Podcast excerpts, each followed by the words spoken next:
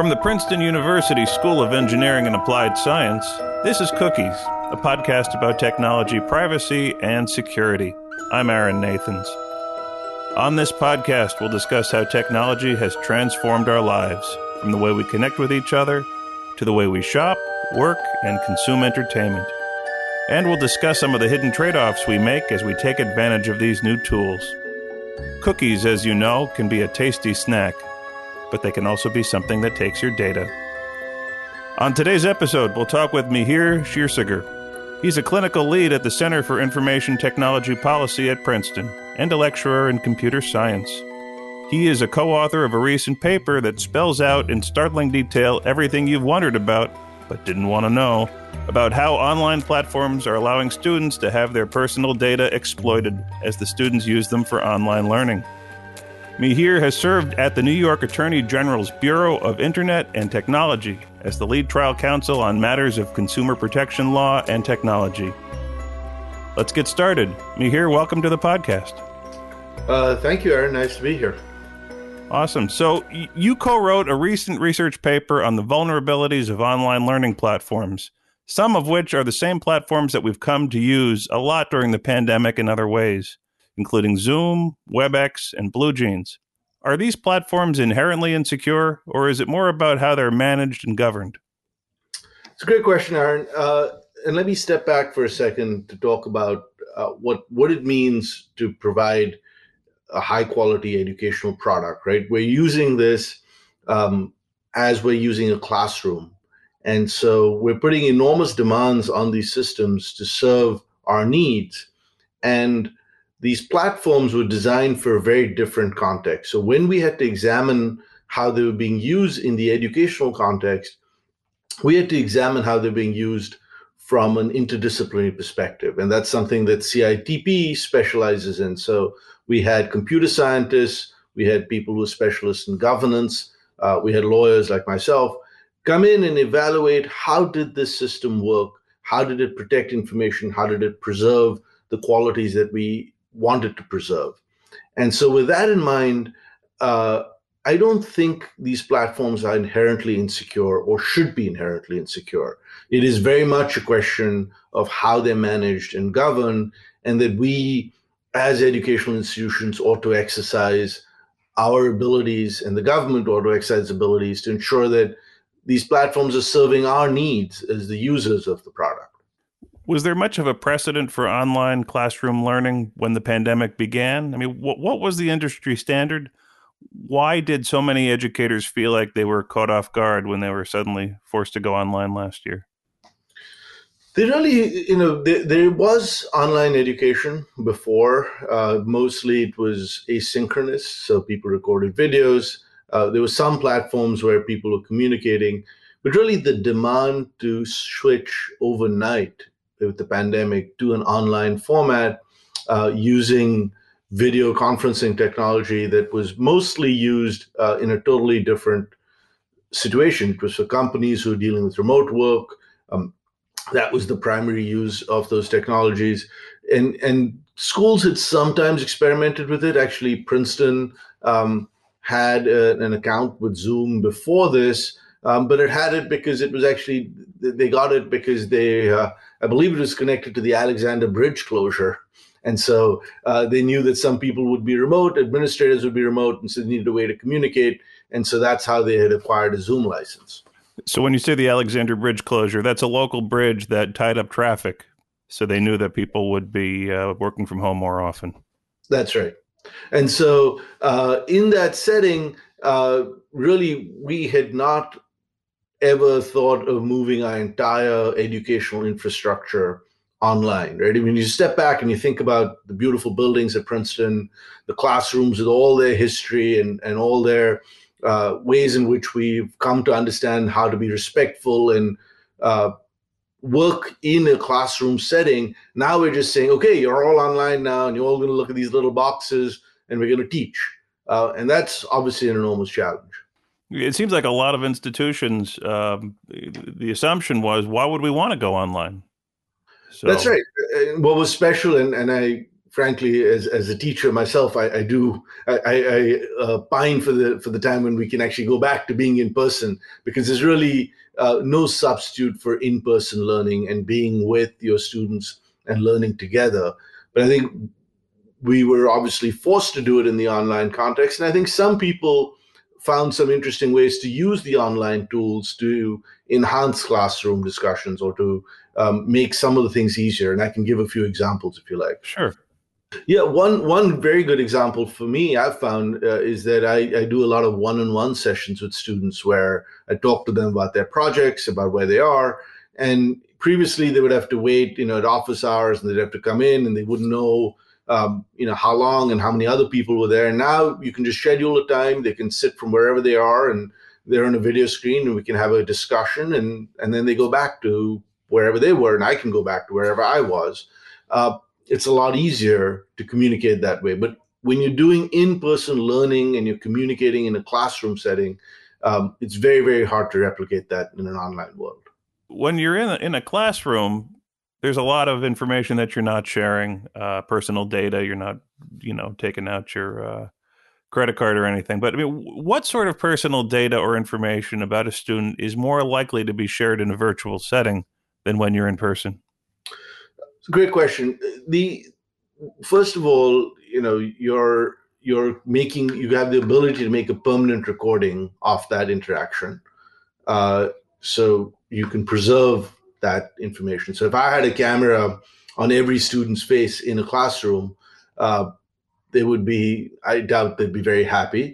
And as a teacher, I probably would not be very happy if every one of my classrooms was videotaped and evaluated later on.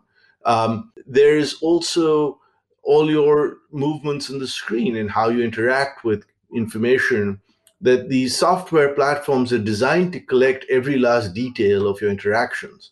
Uh, how you're moving your mouse uh, how large your windows are you know how many other things are going on at the same time on your screen. Various details that we we leave to trust in the offline world uh, and and we develop relationships where uh, we expect the communication to go on uh, in a respectful manner. And so trying to do that in an online setting uh, gets to be quite hard. And then the other aspect, which which is again something which the online that's so that's just the interaction between the student and the teacher uh, in a classroom. Uh, once you create an online world, there's a possibility for intruders um, and outsiders to, to come in. And so you had this phenomenon of Zoom bombing, which I'm sure people have, have heard about, where malicious outsiders would come in and disrupt classrooms. Uh, so those are different ways in which the online world does not poses quite a few set of new challenges as compared to the offline world. You performed an analysis to see which third parties were receiving information on these platforms. Uh, so, how did you do this, and what did you find? So we, uh, you know, we, we we used a few different technologies, uh, and so I should say that this is something that the computer scientists in in our group did, and what they were able to do was to see on an app what information was being sent to third parties, and we compared that to what the privacy policies required doing an analysis. Uh, we use this uh, system called contextual integrity to figure out, you know, where were the information flows, how are they taking place and uh, we also set up a few computers uh, where we you know replicated the software and were able to see uh, examine the binary code and see what kind of security uh, vulnerabilities were there. But we i think to step back for a second we came in with the fundamental question which is not a question that you often see asked of these platforms. You, we said we have an educational context we understand the rules in an educational context. Are we applying that appropriately when we move to the online context? Usually, the world works by saying, What's happening online? It's brand new, it's the new thing, it's resetting relationships. How do we just live with that world? And, and we came in saying, no, no, no, we, we have to look at what we've come to develop over a long period of time and ensure that those values are respected when we make that transition this is a good time to, to talk about the you know the conclusions, the findings, the uh, Yeah, yeah, sure. Uh, you know, we we discovered a few few things I think that will make a big difference. So one is um, that it's really important for administrators when they go out to acquire the software, um, and in turn for the software companies to understand what do users expect. How do they expect their privacy to be treated? Uh, what are the norms around whether you put on re- video recording or not? What are the norms about uh, leaving your screen on? You know, how are students in different situations help educators understand that in certain settings, students may not be comfortable with the video on, and, and how do you deal with that? Um, there are also specific practices the universities can do. For example, uh, there, there's a, a option within Zoom to have the data hosted locally on the university servers and not on the Zoom servers. Uh, so that was a big issue. And, and then there are certain instances of non-compliance. I mean, Zoom, uh, for example, was uh, the, my, my, former office, New York Attorney General's office, uh, reached a settlement with them because they had promised that the information would be encrypted um, as it went over their systems, but in fact, did, those promises were not matched by their practices and so mm-hmm. they, they reached a settlement where they where they agreed to change their practices. So you you see the need um, for regulators and universities to identify you know where where are these platforms not serving our needs, and then figure out how do we develop appropriate penalties for for noncompliance. And finally, you know, we can learn from some of the security failures that we're talking about and make sure that okay, you know, one company is having this problem, let's make sure that all the other companies that are offering the service don't have the same set of problems. How how secure are these platforms against attacks from outside uh, adversaries? I mean, is the danger more outsiders taking advantage of, of the vulnerabilities, or is it the platforms taking advantage um, of their customers? Uh, it's it's a it's hard to quantify who's the bigger threat, and and we have a, a threat model actually we tried to develop a unique threat model in this paper uh, because really there are a few different potential adversaries. So there's the platform itself that can misuse the information, uh, maybe perhaps sell your location data to private parties. Uh, there is just the pure third party adversaries, right? Somebody wants to Zoom bomb and disrupt a classroom.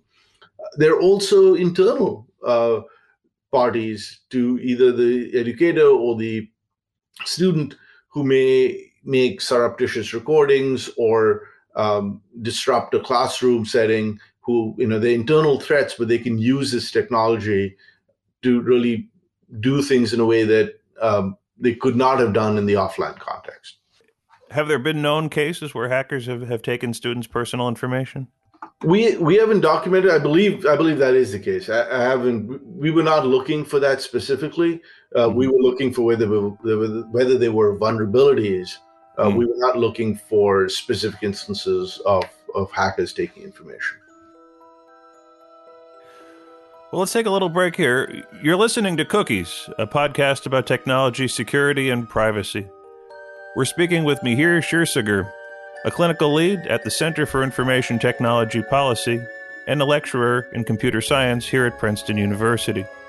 On next week's episode, we'll speak with Mihir's colleague at CITP, Kevin Lee, who wrote a fascinating study about how easy it is for an attacker to gain control of another person's cell phone. It's the 100th anniversary of Princeton School of Engineering and Applied Science. To celebrate, we're providing 100 facts about our past, our present, and our future including some quiz questions to test your knowledge about the people, places, and discoveries who have made us who we are. Join the conversation by following us on Instagram at ePrinceton. That's the letter E, Princeton.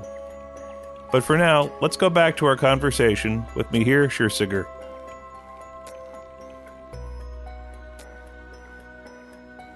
So I know that during the pandemic, we've all had to improvise. But by and large, are educators using the institutional platforms, the one provided by their university, uh, or, or are many of them using their personal platforms instead? It's a good, great question. It's one uh, we actually surveyed the educators to understand what what it is, what were they doing, and why were they doing it. Because uh, one of the key aspects of our study was to not start with assumptions about what people were doing, but to really try to uncover data about how they were having these practices. And what we discovered is that educators were not using institutional platforms uh, in many cases. And that's because sometimes they didn't know that there was an institutional option available to them. Sometimes they thought that the institutional platform was just the same as the private platform and that they privately uh, had a free license to, and so they didn't need to use the institutional platform. What they didn't understand in that situation, though, was that the institutional platform has various legal protections that the personal platform does not have. And uh, protections about how the platform may use the data, who it can share the data with, and what happens if the platform fails to respect uh, your preferences. And the institutional platform, institutional licenses are, are much better than the private licenses in that context. So the, the professors could actually be putting their students' uh, personal information in danger by using uh, a platform that's not protected by some of these agreements with the institution. That's correct. Uh, you know, there were requirements about encryption and and uh, how the data is protected, uh, which would be quite a bit different from the institutional version versus the the free license version. And so uh, it is really important to for professors to understand you know where the institutional versions are. And then you know there's a bit of a challenge because of course the institutional versions um, they may not be an institutional version of a particular kind of software you're trying to use. And uh, that's a whole other question about how you make sure that there is an institutional version of that software so in the paper, you discuss how large institutions are able to overlay their, their own rules onto platforms. So Zoom, for instance, provides a template for hospitals to add on their HIPAA obligations. So you, you in the paper, you looked at 50 different addenda to the privacy policies used by higher educational institutions. How much protection did these individual addenda provide? They, they provided additional protections. Uh, again, it's hard to specifically quantify the amount, uh, but there were important obligations under the Federal Education Act, uh, Records Act, FERPA. Um, mm-hmm. Okay, so it's the Family Education Rights and Privacy Act, FERPA. Mm. Okay. Uh, and so it, the federal law provides specific protections for student data, and that includes um, and really that law. One of the things we look at that uh, is is how that law was really built around this paper-based record concept of what's to protect, and so it was looked at particular kinds of information and information recipients. So it said, you know, if you had grade data, if you had data about uh, your location and certain other things, name, address, telephone number, and so on. Uh, that could be shared under certain circumstances. But let's say, you know, data that goes into your student record about your grades or, you know, any findings about, um, you know, any administrative decisions about you or other records about your psychological status or something like that that an institution might keep, uh, those had to be afforded the highest level of protection. And uh, were only allowed to be shared under certain circumstances with certain people. And that is something that the Zoom platforms or whatever online platforms would provide the protection to comply with the federal law uh, in their in their uh, specific addendas that they reached with large institutions. Mm. So, if a professor is using their own personal platform to teach a class, it may not necessarily have that FERPA protection. That's Whereas right. if, if they're using their institutional account, it would. That's right. The institutional account would have specifically negotiated for the FERPA protection in a way that the private account may or may not have it, right? It, it would be an analysis. But one of the uh, advantages of using the institutional account is that the institution has vetted the software to ensure that it is compliant with the laws that they're meant to be compliant with. How often do universities go through the process of, of creating these addenda, especially with the pandemic sneaking up on us last year? Were there universities that just didn't bother to uh, to do this? You know, we we didn't find that. I, I, think there are. It, it's quite commonplace, and I think when a university goes out to license a product, um, they do ensure that it complies with the law. I mean, that's what they have a whole acquisition uh, department, and they make sure that that those the, the standards are met. It's when uh, a private if a, if a professor goes out and gets their own software, they may not appreciate how much work actually goes into evaluating software for use in an mm-hmm. institutional context, and and so uh, that is something that uh, is is important for for educators to understand. Uh, the importance of what the IT administrators do in vetting and ensuring that the software meets the standards for an educational setting. So have have these uh, has FERPA have these other privacy laws themselves uh, kept up with the digital age? Uh, are there any burdens on the platforms for the transmission of protected information beyond what we've already discussed? So FERPA and the other laws have not, unfortunately, kept up uh, with with the digital age, and uh, there's some very nice papers that have been written, in fact, by somebody, uh, Elana Zeide, who's a former fellow at CITP uh, she's now a, a law professor. Uh, they, they've examined the real problem with FERPA is that it was built for this paper based record system. And now we have this endless trail of digital exhaust, right? Where wherever you go, whatever you see, records about what you look and uh, who you're interacting with, and, and your chats, and uh, a variety of different ways in which information about your interactions are preserved for all time. Mm-hmm. And those issues about how do you deal with that data, who's responsible for protecting it, when do you delete it, how do you make use of that information, all of that FERPA and the states really haven't picked up uh, and haven't been able to regulate. It sounds like you, you think maybe they need to uh, start rethinking this. Absolutely, absolutely. I think they need to to think about how to regulate it, and we have some specific ideas. Uh, and and this paper starts to to make those points. Is that we have to start, and, and this borrows from from another context, which is contextual integrity, and that is that we have to start looking at the information flows, and we have to say, uh, you know, who's who's getting this information, what are they going to do with it, are they respecting our expectations for how the information will be treated? And not so much on what's the information type and who the recipients. So uh, it, it is a governance framework to look at the software use as a whole, how it fits into the educational context, rather than just looking at, okay, do you have this little bit of data about me? Can you share it? Do you have consent to share it or not? That's not the that's not going to be sufficient to address the challenges of, of the digital platforms. You looked into 23 platforms and read their privacy policies. That must have been a lot of uh, heavy reading there. Um, there were some really interesting policies about with whom they could share data. Could you tell me a little bit about that? Sure. Yeah, and, and the, the, my my uh, this was done by by three of, of my colleagues, uh, and the this might be a good opportunity to to, to uh, name them.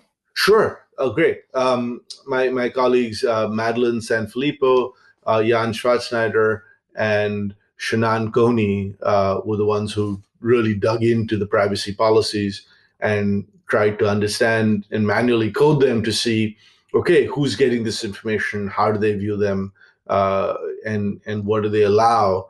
And so they examined these policies, and we saw that um, there were restrictions on who you could share third parties, uh, which third parties could get the information.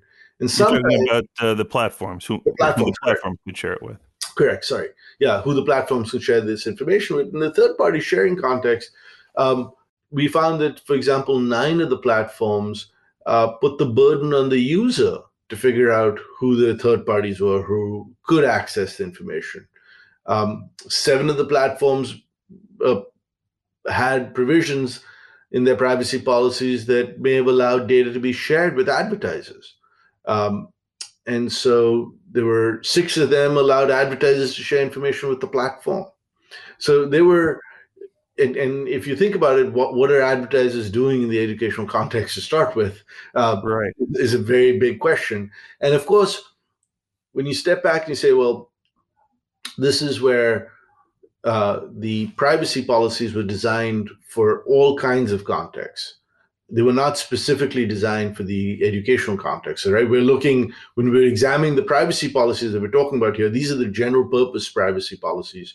These are not the specifically tailored to the institutional setting um, policy. And so we see there that if you were an educator who went out to get your private license to something, you may actually be allowing advertisers to collect information about your students and your advertisers to share information about what they have on the students with the platform.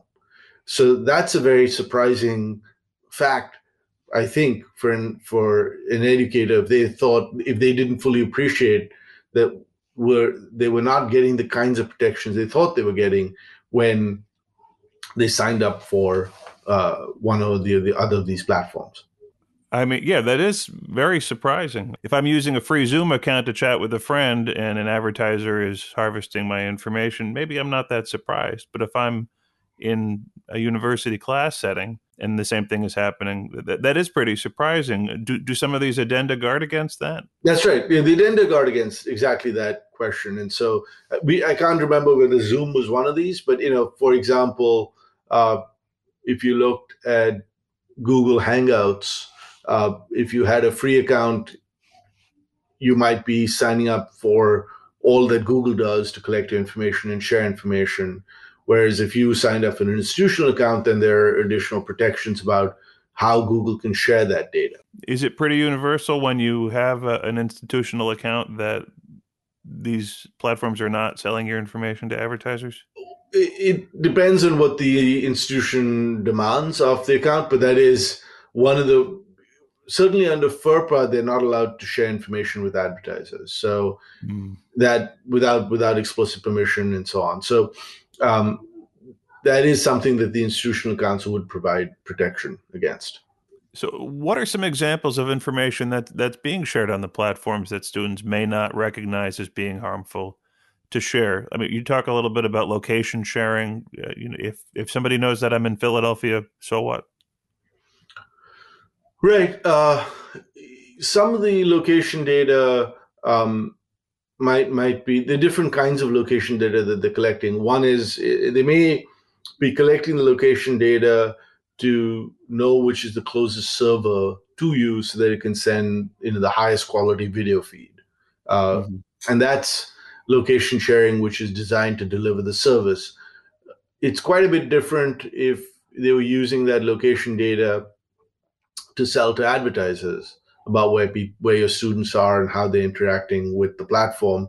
It would also be, I think, to some students may come as a you know if uh, we're working remotely and and if the educational institution knows where you're logging in from uh, and kept track of where you are when you were logging in, that might come as a surprise to students. That might not be something that they would be uh, happy would would necessarily want the institution to know their professor to know you know where where they are because one of the things that and we really haven't talked about it though thus far it's is that of course the pandemic has put a lot of strain on families and people are in, in very vulnerable circumstances and many of the students have had to go back to homes where um, some of them have had to work while they're back at home. They've had to find uh, places to work where they have where they can be quiet, where they can participate in the educational setting. There's, you know, a, a huge distributional problem um, for how